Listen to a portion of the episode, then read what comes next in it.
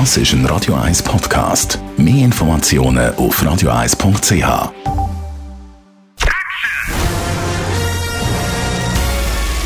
Sein Urteil sorgt dafür, dass Sie nie im falschen Film sitzen. Die Radio 1 Filmkritik mit dem Wolfram Knorr wird Ihnen präsentiert von der IM43 AG. Bei der Bewirtschaftung von Ihrer Immobilie unterstützen wir Sie individuell, kompetent und umfassend. im43.ch der Equalizer 2 mit dem Denzel Washington, um den geht es heute, Wolfram Knorr, Radio 1 Filmkritiker. Ein Sequel, das erste überhaupt in der 40-jährigen Karriere von Denzel Washington. Wie kommt der Film so dorthin? Naja, der Denzel Washington hat das ja ein bisschen begründet damit, dass er hier ein völlig neues Genre äh, gewissermaßen kreiert habe. Äh, naja, also ich nehme ihm das nicht so ganz ab, was da neu sein soll. Es ist alles ein bisschen mit einem Bildungsfirnis umgeben und das hat für mich den Verdacht des Kitsches. Es ist die Geschichte eines Selbstjustizmannes, der also das Gesetz in die eigene Hand nimmt und Freunden, denen Furchtbares widerfährt, hilft und sie rächt.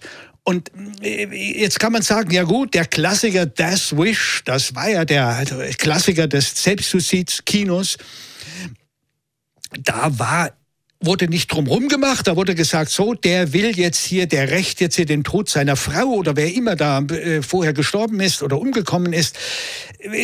Also man darf sowas ja nicht sagen, aber irgendwie ist mir persönlich diese Begründung dann doch ein bisschen sympathischer als der Denzel Washington, der daherkommt und immer den Gebildeten mimt und sagt, ja, also eigentlich liebt er seine Mitmenschen, aber hier in zweiten zweiten Film geht es um eine alte Freundin, die wird in Brüssel umgebracht und nun muss er zur Knarre greifen und das endlich zu, zu Ende bringen. Und da wird ein bisschen vermischt und dadurch nicht dieses Humane und Gebildete und gleichzeitig das Rüde und Rücksichtslose. Also einfach wie auch schon im ersten Teil der Denzel Washington hilft, verschiedenen Leuten.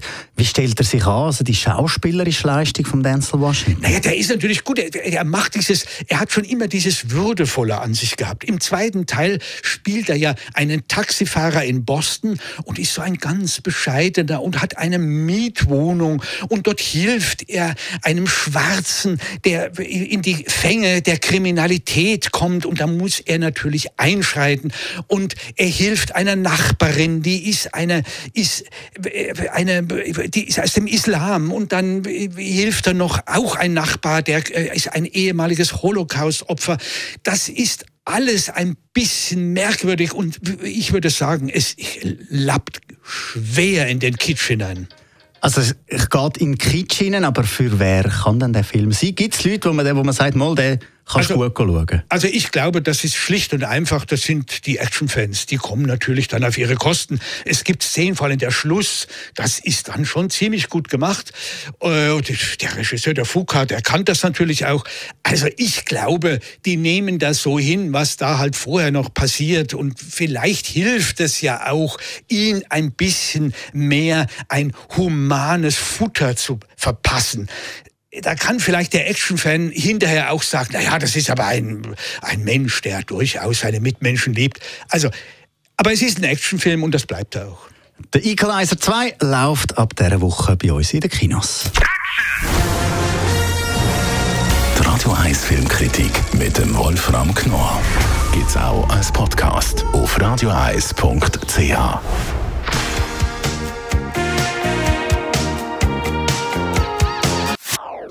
Das ist ein Radio 1 Podcast. Mehr Informationen auf radioeis.ch.